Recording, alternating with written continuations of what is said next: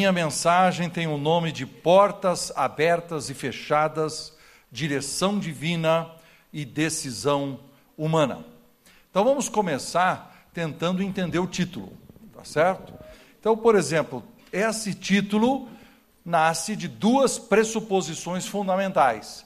A primeira é que Deus quer dirigir a gente, a direção de Deus. Deus é luz e tem interesse em dar lucidez para os seus filhos. Coloquei dois versículos aí para você ver. 1 João 1,7 diz isso: que Deus é luz e não há nele treva nenhuma. Presta atenção, sendo luz, o que, que Deus faz? Deus quer nos iluminar, Ele nos quer dar lucidez para tomar decisões, tá certo? Filipenses 3, 15 e 16 diz que nós, se temos alguma dúvida ou se divergimos, Deus, ao seu momento, Ele nos esclarecerá. Está vendo aí? Ó, clarificar. Deus tem interesse em clarificar a sua mente. Mas tem esse texto, termina assim: todavia andemos de acordo com o que já alcançamos. Você sabe que é sempre assim? Você, num certo momento da sua vida, você tem um tanto de luz vamos dizer assim. Aí você olha para trás de uma decisão que você fez e fala assim: puxa vida, quando eu fiz aquela decisão, estava errado. Olha, saí daquele emprego do jeito certo, namorei aquela moça lá, mas fiz do jeito errado, fiz aquele negócio, não devia ter feito. Mas, queridos, olhar para trás é moleza. O duro é tomar a decisão de hoje, porque a decisão de hoje é com a luz que temos, cada um ande com a luz que tem alcançado. E Deus pode esclarecer mais alguma coisa para você. Então, essa é a nossa primeira afirmação, é que Deus nos dirige. A segunda afirmação é sobre as decisões humanas. O ser humano, você e eu, temos a capacidade e temos que tomar decisões. Nós vamos tomar decisões, desde Gênesis. Quando Adão teve que dar um nome para os animais, ele tomou decisões. Em Provérbios 18, 19, diz assim: Porque nos lábios do rei se acham decisões autorizadas. Agora, você pode trocar a palavra rei por qualquer pessoa que esteja é, numa posição de tomar uma decisão ou de uma, de uma supervisão. Na, nas mãos de um, dos lábios de um gerente, nos lábios de um diretor, nos lábios de uma mãe, de um pai, estão decisões autorizadas. Ele foi autorizado a tomar aquelas decisões. Todos nós tomamos decisões todos os dias, centenas de decisões. Até quando você decide não decidir, você fez a decisão de não decidir, não é verdade? Então nós tomamos decisões. Conhece aquela história do sujeito que é muito assim, muito inseguro de si, e ele viu um cara assim, tão bacana e tão feliz, e ele falou assim: Cara, você é tão feliz, você toma alguma coisa para ser feliz. Ele falou: tomo, eu tomo decisões. Entendeu como é que é? Porque se você não toma decisões, você é uma pessoa insegura o tempo todo, tá certo? Agora, veja bem, são as duas afirmações iniciais. Se Deus quer nos iluminar e nós queremos tomar as decisões e temos o poder para fazer, fechou, né? Está resolvido. Uma coisa maravilhosa. Nós vamos tomar só a decisão certa, não é? Porque nós temos a capacidade e Deus tem a luz que não quer iluminar para a gente decidir. É assim que acontece? Não é assim. Por quê? Aí entra esse negócio das portas abertas e portas fechadas. Nós usamos esse termo porque é um termo comum que nós usamos. Ah, isso aí, nossa, Deus abriu a porta, foi maravilhoso. Né? Não, isso não deu, Deus fechou a porta. Né? Ele fala assim: ah, quando Deus fecha uma porta, ele abre uma janela. A gente vai melhorando aquela frase para ver se, se a coisa ajuda, né? Mas vamos entender as dificuldades de porta aberta e fechada. Em Atos 16, conta a história que Paulo e seus companheiros, eles queriam ir para a Ásia, e diz assim: o Espírito impediu. Aí então eles saíram da Ásia e foram para a Bitínia. O Espírito impediu, ou seja, Deus fechou a porta, certo? Aí então eles se deram uma volta lá e chegaram a Trode, lá eles tiveram uma visão, e na visão eles foram para para Macedônia, aquele homem falou com eles de noite, e eles entenderam, diz o texto, concluindo que Deus nos havia chamado, nós fomos para lá. Que texto maravilhoso! Né? Deus fechou, Deus fechou, e Deus abriu, oh, coisa maravilhosa. Só que tem um problema, né? Veja, veja o que o texto diz. Tendo sido impedidos pelo Espírito Santo de pregar a palavra na Ásia. Como assim? Como assim? Os caras queriam pregar o Evangelho. Foram impedidos pelo Espírito Santo de pregar o Evangelho. O texto tem que estar errado. E outra coisa, foram impedidos como? Como é que foi que foi impedido? Porque você diz assim, ué, autorização eles tinham. O Paulo era um, é diz, um cidadão romano, podia viajar para tudo quanto é lado. Então não era problema de documentos. Como é que Deus impediu? Como é que você acha que foi? Paulo com os companheiros estão indo numa estrada e aí o Espírito Santo impediu, eles entenderam que impediu de pregar o Evangelho naquela região, então eles se desviaram para outra, não deu, e aí eles foram para outra e aí deu. Então Deus abriu a terceira porta e fechou as outras duas. Para ficar pior, tem um outro texto na Bíblia, em 1 Tessalonicenses, capítulo 2, versículo 17 e 18, que diz que Paulo queria demais ir para Tessalônica e que já tinha tentado ir lá duas vezes, mas Satanás nos barrou o caminho. Então, Satanás também fecha a porta. Então, agora, quando você tem uma porta fechada, quem que fechou? Foi o Espírito Santo ou foi Satanás? Aí você tem uma porta aberta, quem que abriu? Foi Deus ou foi Satanás? Porque no caso aqui, quando ele percebeu que era Satanás, ele ia tentar uma terceira vez, diz o texto: com mais empenho diligenciamos, com o grande desejo ir ver-vos pessoalmente. Já tentei duas vezes, eu vou a terceira. Então nós estamos diante dessa grande pergunta: como saber? Porque Deus é luz, quer nos iluminar, quer nos dar lucidez. Ele também nos deu a capacidade para decidir. Agora, Deus abre e fecha portas, o diabo também abre e fecha portas. Como é que eu vou saber quem abriu e quem fechou a porta? Olha que bacana, meu sermão ficou bom até agora, não ficou? Não ficou? Sabe por quê? Porque agora eu criei uma expectativa em você de que eu vou responder a pergunta. Né? Você acha assim, não, agora o homem vai nos dizer como é que a gente sabe qual é a porta do diabo e a porta de Deus, não é isso? Mas para piorar a situação, Existem umas coisas na procura da vontade de Deus que eu chamo de fatores subjetivos variáveis. Ficou chique, hein, Lívio? Pelo amor de Deus, cara. Procurei no dicionário as palavras. Fatores subjetivos variáveis. Ou seja, tem coisas que são invisíveis, queridos. Agora, elas não são erradas, só são invisíveis. Tudo que é invisível é mais difícil. Por exemplo, a primeira coisa que nós devemos contar é com o Espírito Santo. Romanos 8,14 diz: Todos que são guiados pelo Espírito de Deus são filhos de Deus. Fantástico. Nós contamos com isso. Mas o Espírito Santo é invisível. Aí você fala assim: não, estou sentindo que o Espírito Santo está me dirigindo. É o Espírito Santo?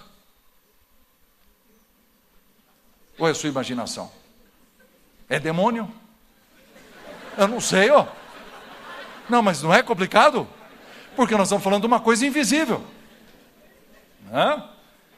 Então, nós contamos com o Espírito Santo, nós acreditamos no Espírito Santo, o Espírito Santo quer nos guiar, é isso que prova que somos filhos de Deus, mas é um fator subjetivo e variável, meio invisível.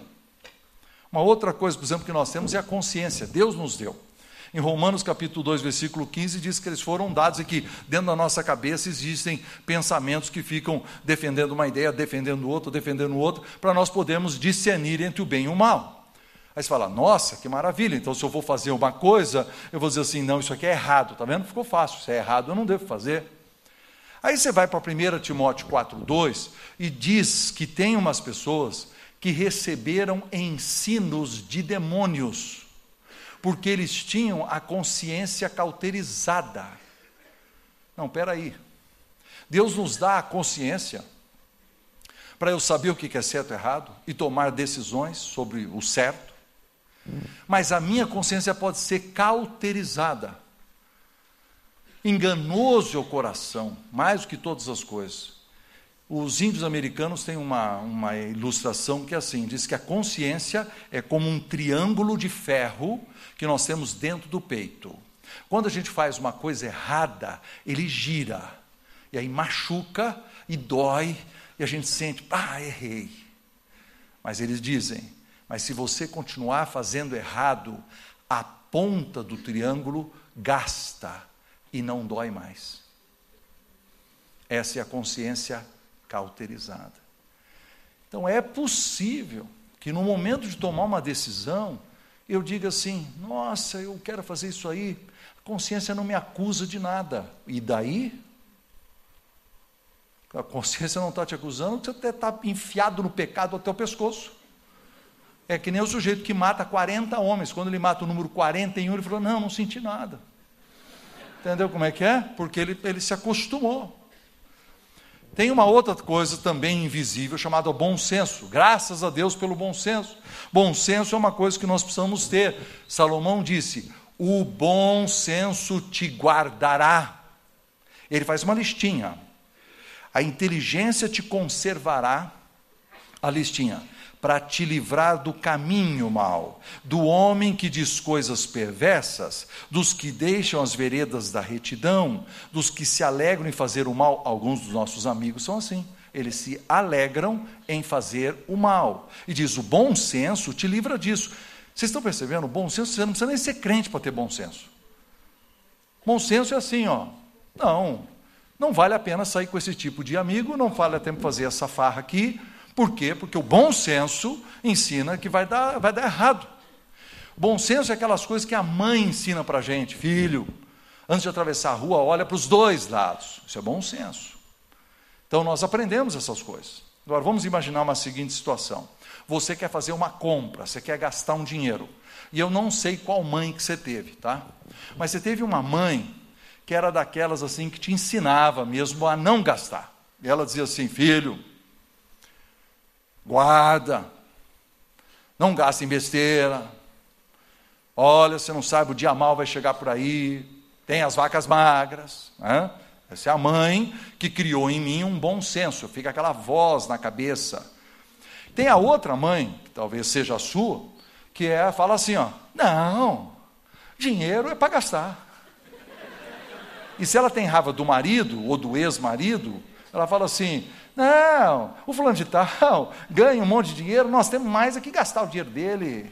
Entende? E isso vai grudando na sua cabeça. Aí você chega na hora de fazer uma decisão e você tem aquele negócio da cabeça. Qual é a voz que você tem? É a ruim ou a boa?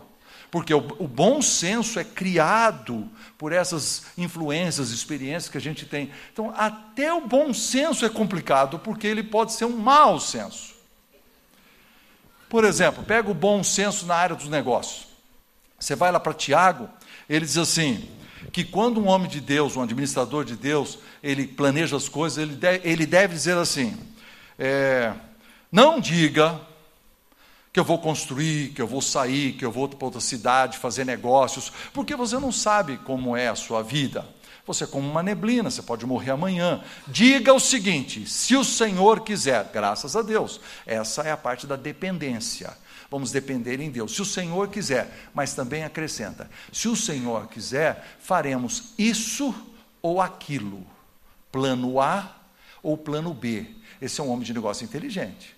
Ele usou o bom senso dele para pensar bem.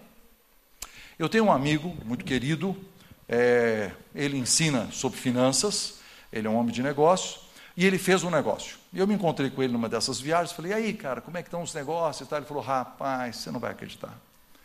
Você acredita que eu apareceu uma oportunidade de eu comprar uma fábrica, alguma coisa, fábrica pequena. E eu então fiquei encantado, examinei os papéis e falei assim: não, vou fechar, vou fechar. Fechei. 30 dias depois começa a aparecer problema aqui, problema lá, um furo de 240 mil reais de passivo, tá, passivo trabalhista, um monte de coisa. E eu estou aqui, eh, a minha casa vale 400 mil, eu estou com esse problema de 240. E eu falei assim, mas cara, você não viu isso antes? Ele falou, pois é, eu ensino isso para os outros. Eu digo para eles assim: não feche nenhum negócio sem pedir todos os, os papéis. Eu ensino eles a terem bom senso. Mas você vê, mesmo um homem treinado, que tem o conhecimento, Quando chegou na hora de tomar uma decisão, então ele, eu estou até imaginando, eu estou inventando aqui, né? O cara chega em casa e fala assim: mulher, Deus abriu a porta. E aí, quando, não é? E quando ele chega em casa um mês depois, assim: mulher, lembra aquela porta que eu achei que Deus abriu? Foi o diabo. Não, mas não é? Porque porque ele só fez besteira com o dinheiro dele e está pagando dívida, tá certo? Outro problema que nós temos, que é uma coisa que Deus nos dá, é chamado a paz de Cristo, que excede todo o entendimento, deve guardar o nosso coração, e diz que ela deve ser o árbitro, árbitro em nosso coração. Árbitro é como juiz de futebol, gente, né? Tem um, um, um apito. Então, quando você faz uma coisa e falta paz, é como tivesse apitado falta, deu cartão vermelho, olha, faltou paz, certo? E quando você faz certo, você devia sentir a paz de Cristo. Mas você concorda comigo que também é complicado, porque tem hora que você sente paz, não é de Cristo. Um rapaz chegou para mim e falou assim: Cara, pastor, eu vou lhe dizer o seguinte: quando eu beijei aquela menina, eu senti, é de Deus. Eu falei: não, não, não é de Deus, isso é hormônio. Não confunda o negócio. Tá certo? E só isso que provou. Claro, você achou o máximo, né? Então, você vê como é que é confuso? Não, mas eu senti paz. Aí comprou a casa, senti paz, comprou o carro e vai fazendo uma besteira atrás da outra. Então, olha a lista completa. Temos o Espírito Santo, que é Deus que dá. Temos a consciência que é Deus que dá, que pode ser cauterizada. Temos o bom senso que Deus constrói na vida da gente, né? mas que recebe influências de mãe, de pai, e que pode dar errado também. E temos a paz interior que pode dar errado também, porque pode ser uma paz que não é de Cristo, é de outra coisa que você está sentindo. Bom, então agora nós vamos resolver o problema.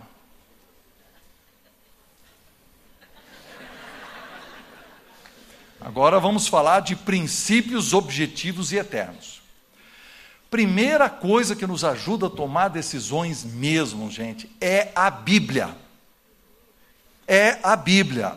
A Bíblia é inspirada por Deus e útil, diz o texto, usa quatro palavras: ensinar, repreender, corrigir e instruir. O que, que, é isso? É muito simples. Aqui, ó. Você está caminhando para lá, ela está te ensinando. Ele ensina que você tem que caminhar para lá. Você está caminhando.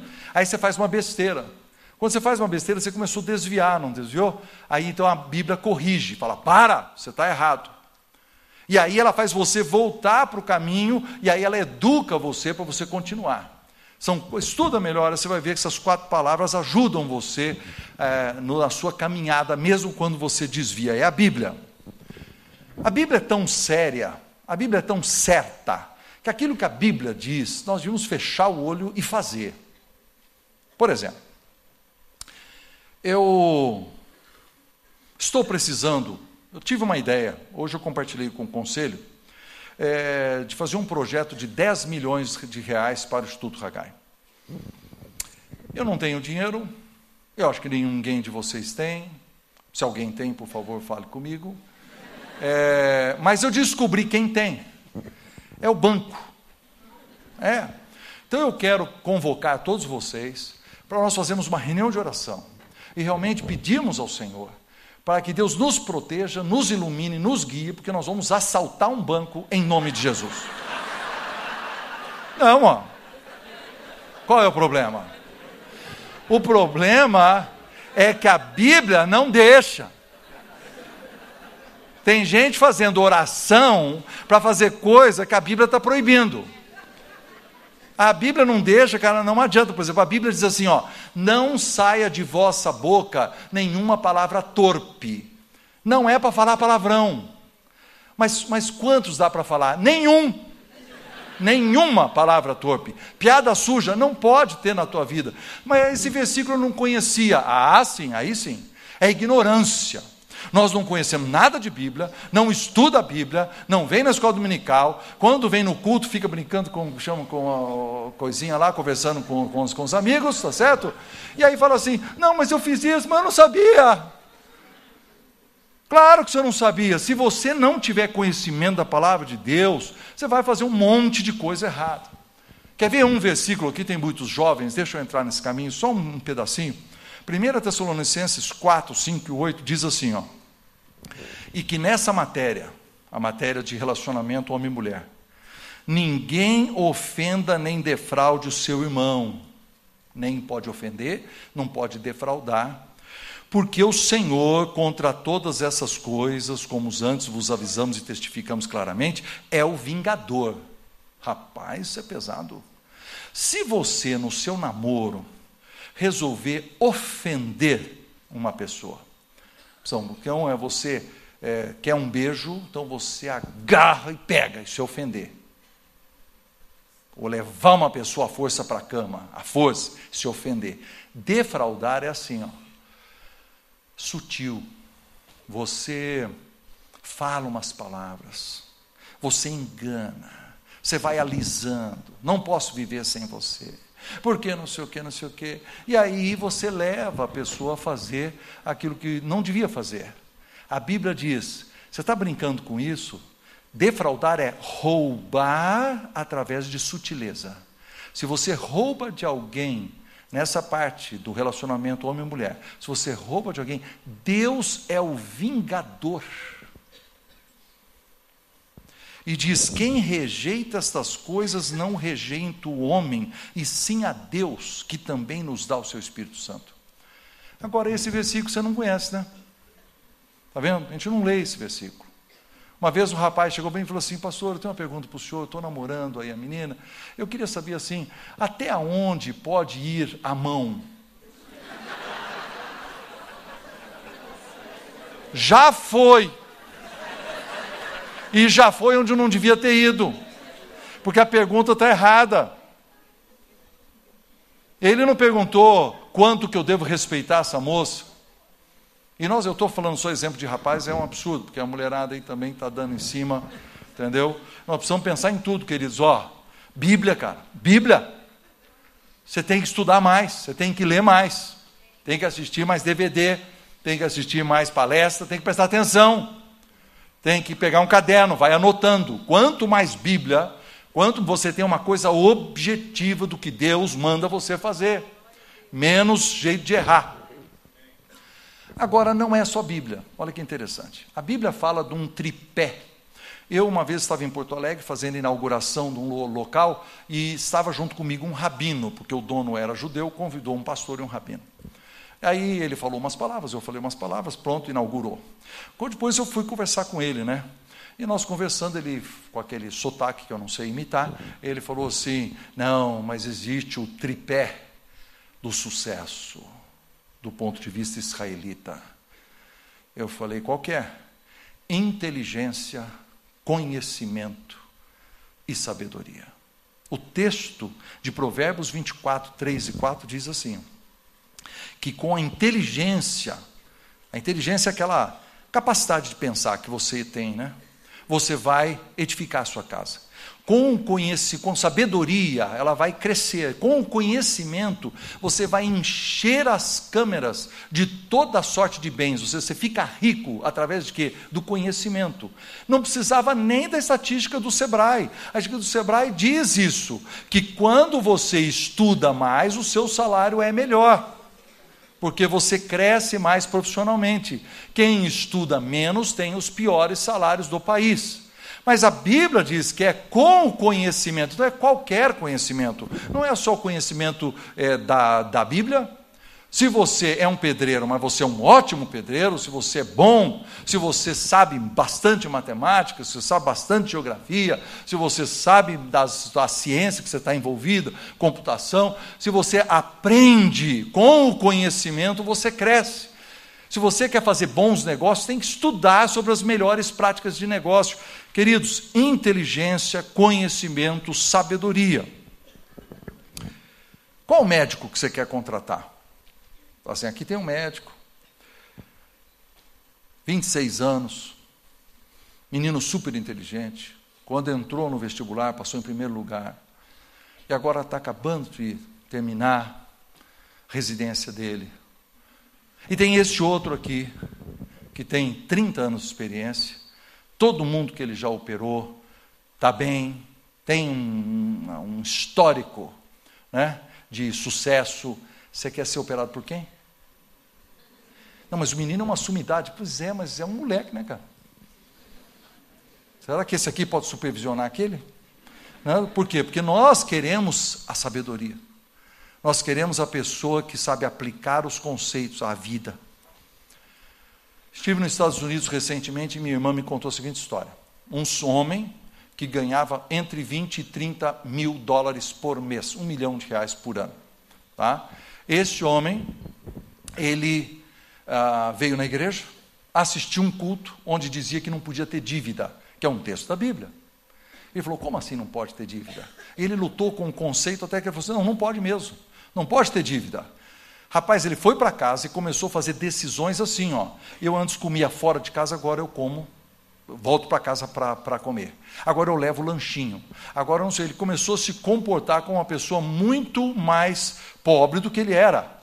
E todo o dinheiro que ele tinha pagando dívida, pagando dívida, pagando dívida. Depois de oito meses, ele conseguiu pagar todas as suas dívidas.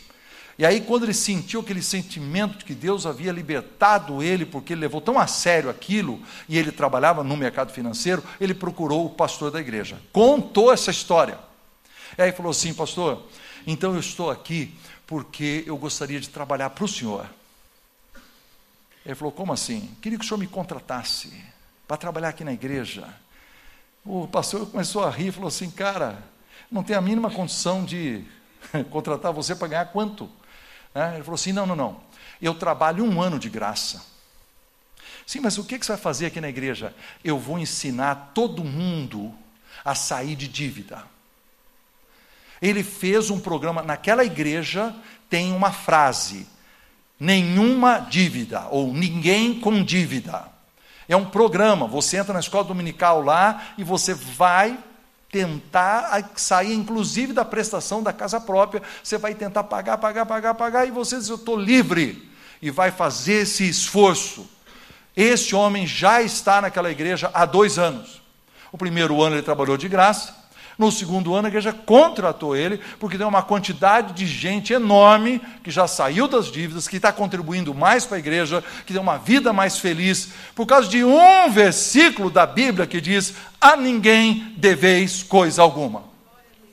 Então, está vendo como obedecer a Bíblia é a vontade de Deus, cara. Essa é uma porta aberta, você pode ter certeza. Agora, temos também pessoas na nossa vida. Então nós temos conselhos e opiniões de gente que vem falar com a gente. Então a Bíblia aqui que ela diz, a Bíblia nos diz assim, ó, você, quando for tomar uma decisão, fale com conselheiros maduros. Tem vários versículos na Bíblia sobre conselheiros. Diz: quando não há sábia direção, o povo cai, mas quando há conselhos, há segurança. Diz: onde não há conselho, frustram-se os projetos, mas na multidão de conselheiros, eles se estabelecem. Estabeleceu o projeto. Ah, porque com conselho prudente tu podes fazer a guerra e a vitória na multidão de conselheiros. Agora, o que a gente aprende, que eu estou enfatizando, é: você tem que procurar um, o, o conselheiro maduro. Você sabe que nem sempre o pastor da sua igreja é o melhor conselheiro. Por exemplo, onde aplicar o dinheiro que eu tenho? Às vezes o pastor não sabe, porque é um conhecimento técnico. Aí você não pergunta para ninguém. Você precisa perguntar para alguém, alguém que tenha conhecimento, para você ter aquele conselho. Deus, então, através do conselheiro, te dá um pouco de luz para você tomar a decisão correta. Eu fico imaginando uma situação assim: uma menina de 16 anos, uma loirinha, é, vira para amiguinha de 16 anos e meio, e diz assim, joga o cabelinho para trás e fala assim, ai, estou querendo namorar aquele cara, o que, que você acha? Ah, eu acho que sim. ah, então tá. Então, na multidão dos conselheiros está a sabedoria. Cara, é conselheiro maduro. A amiguinha não vale. Quando eu quis namorar a Marta, eu fui atrás de gente para me dar conselho. Um conselho que eu recebi num casal, chamava Dilson e Meire. Ele falou assim: Ó, oh, você vai casar com uma argentina, porque minha esposa é argentina. Ninguém é perfeito, né? Ah, desculpe, desculpe.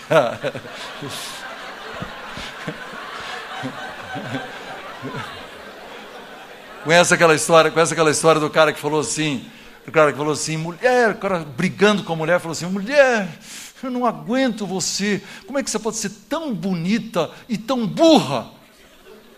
Ela falou assim, bonita para você me amar, burra para eu te amar. Isso não, isso não faz parte do sermão, mas eu lembrei agora. Aí o. Aí o.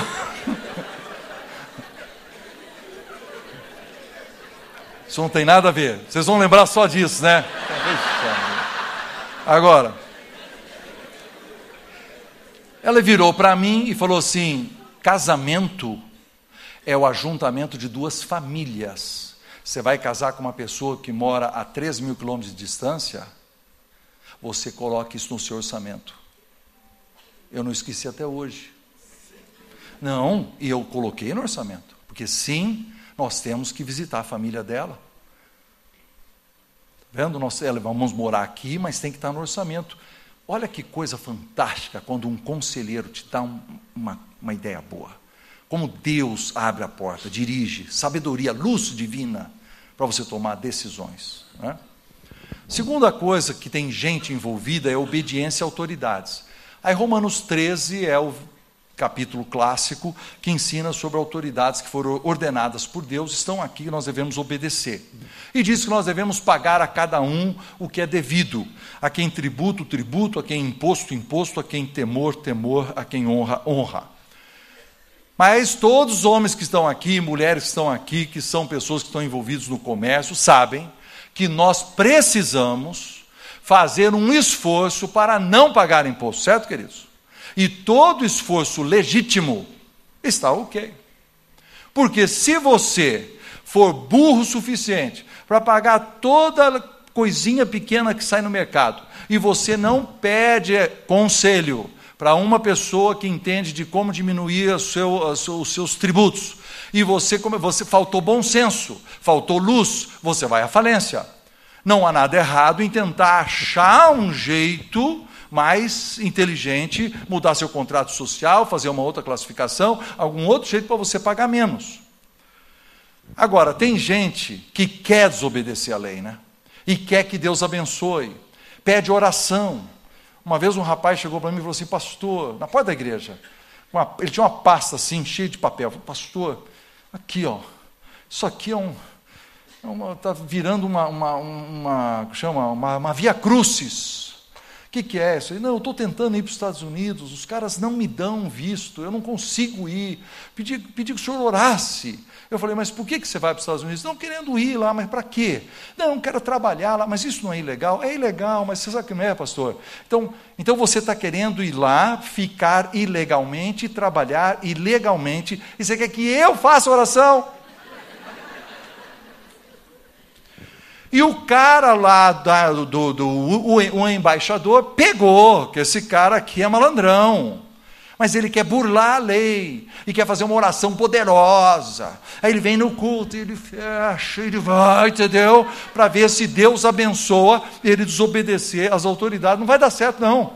Deus fechou as portas para esse moço, graças a Deus. E se alguém abriu, foi o diabo. Não é? Porque está errado. Uma outra coisa é submissão a líderes espirituais. Muito complicado o assunto. Por quê? Porque Hebreus 13, 17 diz que nós devemos realmente obedecer os nossos guias, eles velam pelas nossas almas. Quando você é desobediente com o seu pastor, quando você é desobediente, o pastor fica com o coração sangrando, cara, porque ele fala assim: eu tenho que cuidar desse cara, e esse cara é insubmisso eu estou dando conselho, ele está fazendo ao contrário. E aí então você não sabe por que, que Deus não está abençoando, fechando portas, etc. Mas a mesma hora, que, não, ao mesmo tempo que a Bíblia diz que nós devemos nos submeter às autoridades, ele também diz: acautelai-vos dos maus obreiros. Porque tem pastor ruim. Olha que situação difícil. Você fica sabendo que o pastor da sua igreja está roubando dinheiro da igreja. E aí o que ele gosta de falar no púlpito é assim, ó. Você está dando para Deus, não para homens. Você vai pedir conselho, o cara fala assim: o seu dízimo. Como está sendo administrado, não é da sua conta. O que, que é isso, Nós somos inteligentes. Como é que eu vou dar um dinheiro que está sendo mal administrado? Eu não vou dar. Eles falam assim: ixi, olha o que ele está falando do púlpito, está sendo gravado esse negócio. Veja bem, olha uma situação que aconteceu, uma situação real. Uma moça mandou para mim um e-mail com a seguinte situação: Eu perdi o meu marido. Eu tenho 26 anos e eu perdi meu marido num acidente de trabalho. Recebi 50 mil reais.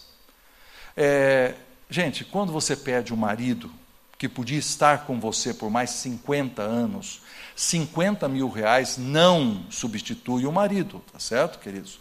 Então, mas o seguro deu para ela 50. Como ela morava na favela, numa casa muito humilde, então ela achou que ela estava milionária, 50 mil reais, eu nunca vi esse tanto de dinheiro na vida. Primeira coisa que ela decidiu é, com ingratidão ao Senhor, apesar das suas dificuldades, é dar 5 mil de dízimo. Se eu fosse o pastor dessa moça, eu já teria dito para ela: não, não, o que, que é isso? Você não vai dar dízimo de um dinheiro que não é rendimento. Isso não é rendimento, você perdeu o teu marido. E isso é uma compensação mínima. Isso não é rendimento fruto do seu trabalho, não vai dar dízimo disso. Mas ela deu. Aí o pastor dela, ela escreve no e-mail, pediu, sabendo que ela tinha tanto dinheiro, que ela desse para ele mais 10 mil reais, porque ele iria para Jerusalém, uma viagem e que ele levaria então os pedidos de oração dela até a, a montanha, sei lá qual, né? Sobrou 35. Aí ela estava morando nessa casinha pobre e alguém falou para você: a senhora não quer que eu faça uma reforma aqui? Eu faço uma reforma e ainda construo um segundo andar, a senhora aluga de cima e tal.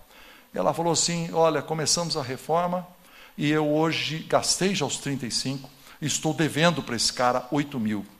Como é que o senhor pode me ajudar? Não posso. Mas eu quero matar o pastor.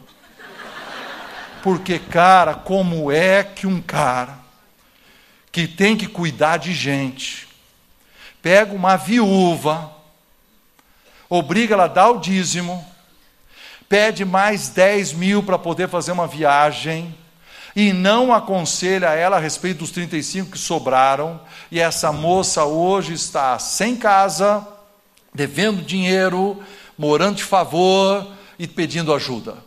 E aí me lembrei do versículo que já no tempo de Jesus, quando Jesus desceu a lenha nos escribas e fariseus, disse: Vocês são hipócritas, porque devorais as casas das viúvas então você vê, a Bíblia ensina que eu tenho que ser submisso às autoridades espirituais sobre mim, mas tem gente exercendo autoridade espiritual sobre mim que não merece o meu respeito e que eu não posso me submeter, queridos. Então, eu estou falando de dois assuntos. Se você está aí com o coração todo rebelde, metendo pau na tua igreja, você não abre o coração, cara, cuidado. Você também precisa ter o coração submisso, porque tem esse versículo na Bíblia também. Mas do outro lado, se você está na igreja errada, você precisa talvez considerar a possibilidade de mudar de igreja. Último, a obediência e honra aos pais. A Bíblia diz que os filhos devem honrar os pais devem ser obedientes aos pais, que esse é o primeiro mandamento com promessa para que se vá bem e sejas de longa vida sobre a terra. Durante muito tempo eu achava que esse negócio era milagroso. É assim, ó, você obedece à mãe e aí Deus põe a mão e você nunca vai ter ataque de coração. Entendeu? Não é assim não, queridos. É o seguinte, claro que você vai viver mais se você obedecer os conselhos que você vive, que, que você recebe. A mãe falou assim: para atravessar a rua, olha para os dois lados, se você seguir isso, vive mais.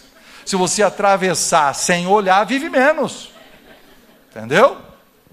Se você é, cuidar da sua saúde, fazer exercício como teu pai mandou, e não ficar gordo que nem eu, você tem mais chance de ser uma pessoa saudável, viver mais.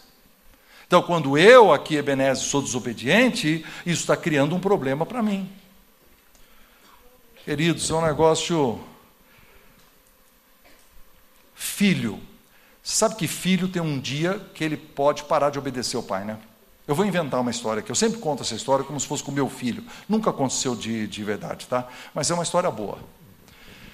O filho está trabalhando no computador. Aí eu tenho que sair, eu falo assim, filho, por favor, passa uma água no meu carro ali que eu tenho que ir embora. Tô, tudo bem, papai, tudo bem. Aí eu saio, dou uma volta, começo a pegar minhas coisas. Filho, o carro. Não, já vai, já vai. Na, na terceira vez que eu vou lá, ele estava no computador jogando joguinho tal, 13 anos de idade. Aí ele levanta assim e fala: Já estou indo, já estou indo, tal. E ele vai e ele agarra um balde e agarra um troço e ele lava o meu carro, ele lava, tirando eu do joguinho, entendeu? E pronto, está lavado. Então ele me obedeceu? Claro que obedeceu. Ele lavou o carro. O que, é que ele não fez? Ele não me honrou. Nós precisamos, mesmo depois que a gente casa, mesmo depois que a gente sai de casa, continuar honrando os pais. Pai, eu estou querendo fazer um negócio novo, assim, assim, o que, que o senhor acha? pai vai dizer assim: cuidado com isso, obrigado por essa palavra. Você não é obrigado a obedecer, mas você precisa ouvir. Pode ser uma palavra de sabedoria que vai te ajudar. Então, queridos, qual é a solução? Vou mostrar três quadros. Em primeiro lugar, nós temos os princípios objetivos e eternos. Olha lá: mandamentos, inteligência, conhecimento e sabedoria. Depois nós temos os conselhos e a opinião dos outros, que são os conselheiros, as autoridades, os líderes espirituais e a família. E nós temos também os fatores subjetivos e variáveis: o Espírito Santo, a consciência, o bom senso e a paz interior. Como é que nós decidimos? Então eu quero te dizer, eu estou te dizendo, essa é a grande solução, presta atenção. Não há fórmula. Não há. Não tem dadinho que descobre a vontade de Deus. É um exercício, há uma tensão constante. Você e eu precisamos buscar a Deus, buscar e lutar com todos esses, esses é, é, é, princípios. Você pede opinião para os conselheiros, e cada um fala uma coisa. Você fala com o seu pai, ele fala outra coisa. Você fala com você fala com a, com a sua esposa, ela diz outra coisa. Você fala com o seu pastor, ele diz outra. Você busca na Bíblia, acha um versículo. A tua mulher achou outro versículo que não é aquele. Você não está faltando conhecimento. Mas, mas não tem jeito de escapar disso. Não tem. Nós teremos diante de nós portas. E elas vão parecer que estão abrindo ou parecer que estão fechando. Negócios às vezes, se ela é fechada por Satanás, você tem que arrombar. Se ela é fechada por Deus, você tem que respeitar. Se ela é aberta por Deus, você tem que entrar. Se ela é aberta por Satanás, você não pode entrar, você tem que fugir. Mas não existe uma mágica de como saber isso. É um processo de decisão muito difícil que você e eu temos que passar. Mas olha a coisa boa. As minhas afirmações finais serão as afirmações iniciais. Deus quer guiar a sua vida. Deus é luz e quer lhe dar lucidez. E Deus lhe deu a capacidade de tomar decisões, que coisa fantástica. E junto com Deus que quer me ajudar e a inteligência que Deus me deu, nós vamos encontrar o caminho. Eu quero te dar assim umas, umas dicas para terminar. Um, Desconfie do seu discernimento. Você fala assim, não, mas isso aqui está, é claro que é de Deus. Sim, isso aqui é claro que é que, é, que Deus está indicando. Paulo, o apóstolo Paulo disse assim: de nada me acusa a consciência, mas nem por isso me dou por justificado. Você vê, até quando ele achava que ele estava certo, ele dizia assim: mas se Deus mostrar que eu estou errado, eu estou querendo admitir que eu estou errado. Então, o discernimento seu, que é uma coisa invisível, o uso do bom senso, é uma coisa variável, você tem que tomar cuidado com isso. Então, desconfie quando você diz que tem o discernimento. Dois, Bíblia, cara, Bíblia. A palavra de Deus em primeiro lugar, porque Deus falou: meu povo peca por falta de conhecimento. Você conhecer mais, se conhecer mais princípios, se for mais estudioso, se souber princípios da palavra e princípios do mercado, princípios de relacionamento, você vai tomar decisões melhores. Use a sua mente, por favor, para estudar mais. Eu acredito nisso. Eu não paro de ler livros. Leia mais, aprenda as coisas, para que você possa tomar decisões melhores e desenvolva uma alma, um coração submisso. Vai dizer: Deus, o que eu quero é a tua vontade. Me ajuda com a tua iluminação. Me dê lucidez para que eu possa tomar a decisão correta.